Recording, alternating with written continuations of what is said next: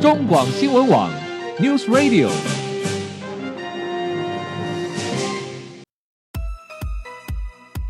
政治大人物、企业 C E O 有何成功的秘诀、制胜的绝招？周日 Mister Big 请他们说分明。社会重要议题、台湾文化传承，哪些话题最新鲜、最有趣？周日 Mister Big 带您关心台湾脉动。每周日下午三点零二分，跟着主持人郭志珍，您也是周日 Mister Big。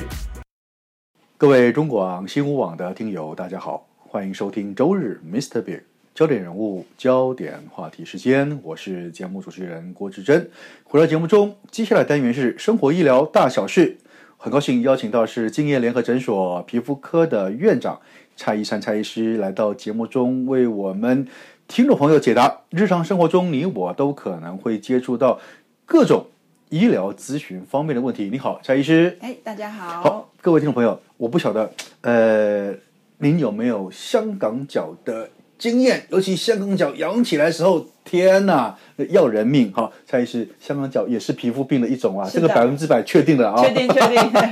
好，呃，香港脚这东西哈，呃，我们这样讲，有人形容它哈，香港脚的患者哈，这痒起来的时候好像一只大象在跳舞，为什么？哦、因为人体。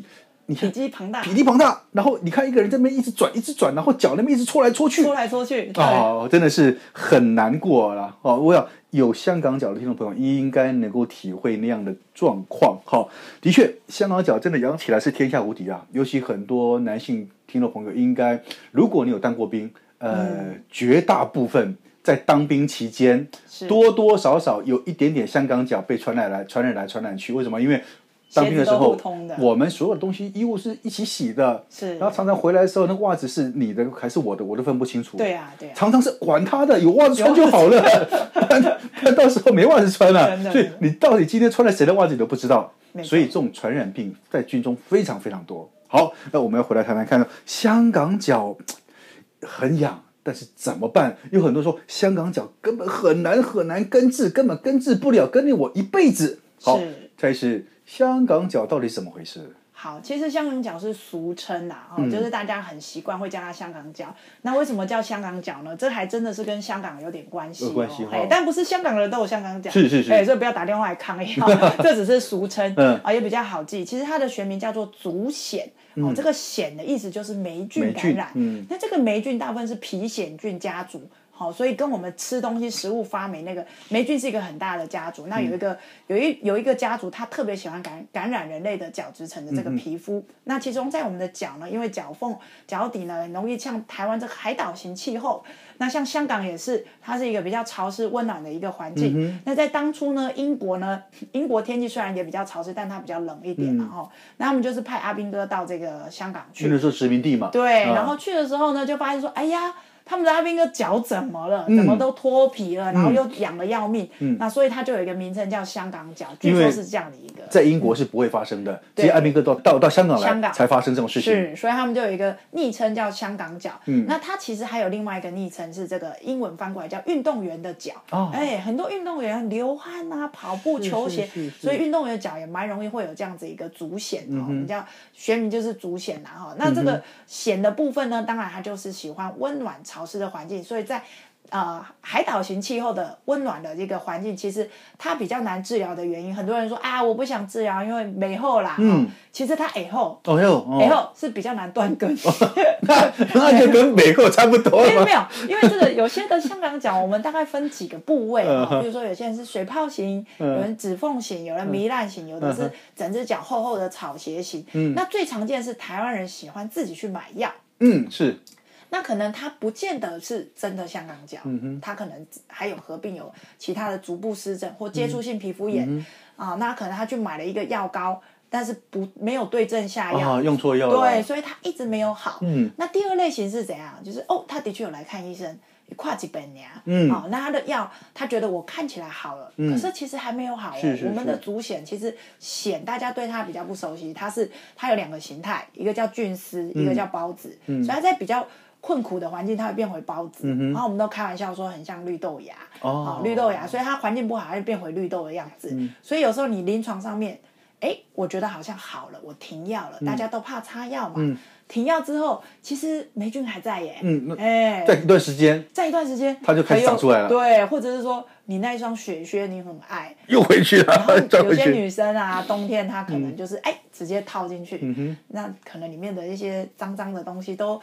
菌丝啊这些霉菌啊通通在里面，哇，藏污纳垢、嗯、那你没错啊，你有擦药膏啊，你下次再穿、嗯里面又被感染了，是是、哎、那一般来讲香港角的好发期间或者是比较严重应该都是在夏季，是不是？是是，因为那时候天气热流汗的关系，没错、啊、冬天也会吧、嗯呃、其实冬天也会哦、嗯、尤其是这几年啊大家穿马靴啊、哦、然后下雨天潮湿，最近很流行，很多人都喜欢穿那种漂亮的雨鞋在路上跑来跑去，对对对对对、哦、那个是不透风的，像譬如说某个 H 牌的雨鞋哦很好看，那个凯特摩斯其实它透气比较没有那么好、嗯哦、那有些女生可能一穿穿一整天，那甚至水跑进去了、嗯、它也没有清洁，这个湿湿烂烂的闷在里面，像有些厨房的工作者它也是雨鞋、嗯、那它就是形成一个很闷、呃、温暖局部温暖的一个环境，霉菌就很容易滋生、嗯、所以以前我们都觉得哎，香港脚是夏天的病，但是因为最近雨下的实在太厉害了、嗯嗯嗯、然后很多人又穿那个雨鞋闷住、嗯哎、所以其实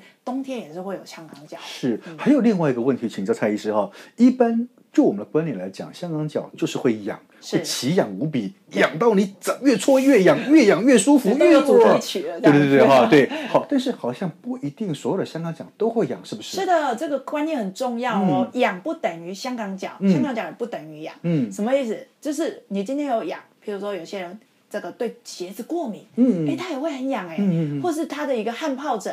汗疱疹也可以再讲，他也可以很痒，是好、哦、那当然也有一些老的香港脚哎，他以为他不是香港脚，他说医生我都不会痒、嗯嗯、整只脚密密麻麻的，我们叫草鞋型，因为他不痒所以他的长得整只脚都是、哦、哎，所以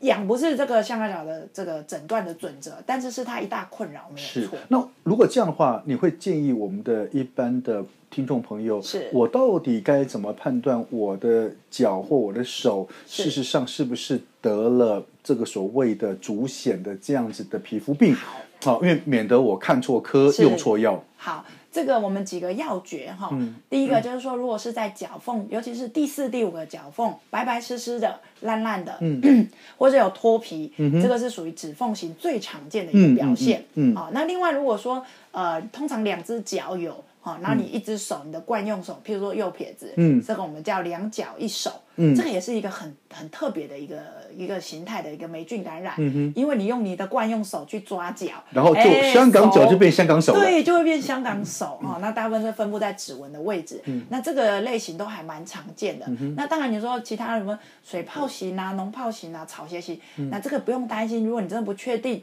哦、我们医生会用一些 K O H 检查帮你的皮屑刮下来、嗯哦、他去做一个显微镜下检查看有没有看到菌丝、嗯、这个也是一个专业性蛮高的一个检查、嗯嗯嗯、反正就是找医生就对了， 对, 对那千万不要自己乱用药，因为有些、哦、他本来没有那么严重的嘿，让自己插错了药真的是非常非常的。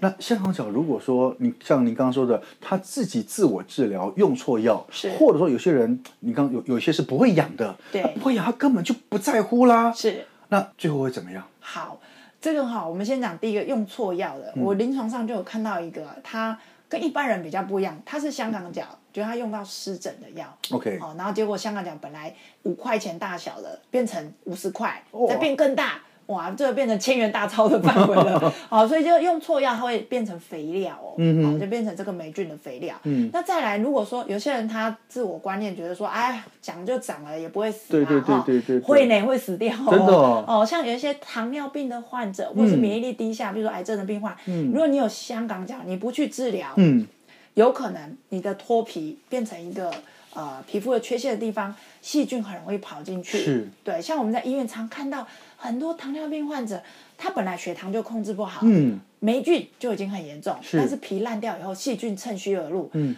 糖尿病到那个脚都烂掉了，最后被细菌吃掉，被霉菌呃它是霉菌开了一个口，然后细菌进去了、哦、细菌接着进来，嗯，然后整个就甚至是它的霉菌也有可能跑到它身体里面啊，嗯哦，所以其实这个也是有性命的危险，嗯，好、哦，那有人说没有啊我没有糖尿病，那没关系，可是你要知道、啊、这个霉菌掉下来的这些屑屑都有传染性的、嗯、所以如果像是阿公阿妈，你家里有小孙子、嗯、你在家里你有香港脚你不治疗，在那边走来走去，哇，刚好你的孙子正在学爬学走路，一路踩在你后面，全部踩到那些霉菌的菌丝。我们真的在临床上有看到两岁的小朋友、嗯、他的阿公有香港脚、嗯、这个两岁的孙子就被传染了香港脚、啊、两岁哦、嗯哎、当然阿公是有有后事后非常的懊悔、啊嗯嗯哎、就还好这就是擦药可以，不过怎么样、哎、都是一定要治疗啦。是的，好，是的。谈到治疗，有些人对于香港脚还他真的是自己有自己的想法，自己有自己的偏方，是我就说、哦、我自己来我来泡冰醋酸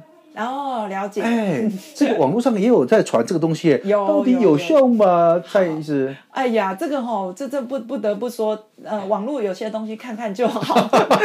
这个网络谣言啊，对你去 Google 哈、哦，你打说、嗯、哦，醋的妙用出来十几、二十篇，甚至几百篇，嗯，嗯但是哈、哦，真正成功的哈、哦，寥寥无几、哦，是，因为这个浓度你很难抓，因为这个我们的使用这些醋呢，它就像是剥落的效果，剥落你的角质，像酸类焕肤。了解。可是你知道浓度多少？嗯，对，所以有时候你去泡，我们很多人病人去泡，没错，它就是霉菌是死了，但是它的皮肤也灼伤了 ，OK， 哦，有点像是二度烫伤这样子， okay, 所以我们不鼓励啦。嗯、那有人就说，哎、欸，网络说不用治疗去踩沙滩哦，一样又烫到，又烫的，又烫到，比如说沙子很烫啊。对，他就说，呃，我微温微温，我说你要到达那个霉菌会被烫死的程度哦，大概你皮肤也大概都起水泡了，天哪！哎，所以不用，我们现在在台湾这个药物药膏这么便利，然后给医生看这么方便，嗯嗯嗯你先给医生确定了这是霉菌，那我们再专一的治疗啊、哦，或者是说你是有合并不止霉菌有其他问题一起治疗、嗯，那这些偏方呢是存在于你就医不是那么方便的地方，嗯，然后不得已，对，不得已你再用这些啊，你不要。觉得说药膏伤身体或什么的，你那个馊水油吃这么多年了，对不对？哦，所以这些药膏不要拿来吃，这外擦的其实都很安全，不要担心。是是，好，不管怎么样。建立一个正确的医疗观念是很重要的，千万不要太迷信偏方啊，网络的谣言看看就好，千万不能尽信，好不好？如果你真的尝试，也麻烦拿了这个谣言请教一下专业医师，建不建议你这样做。OK， 好，因为时间关系，我们非常高兴邀请到是京硯联合诊所皮肤科院长蔡依珊蔡医师，谢谢你，蔡医师，谢谢各位听众朋友，我们下礼拜同一时间再会喽，拜拜。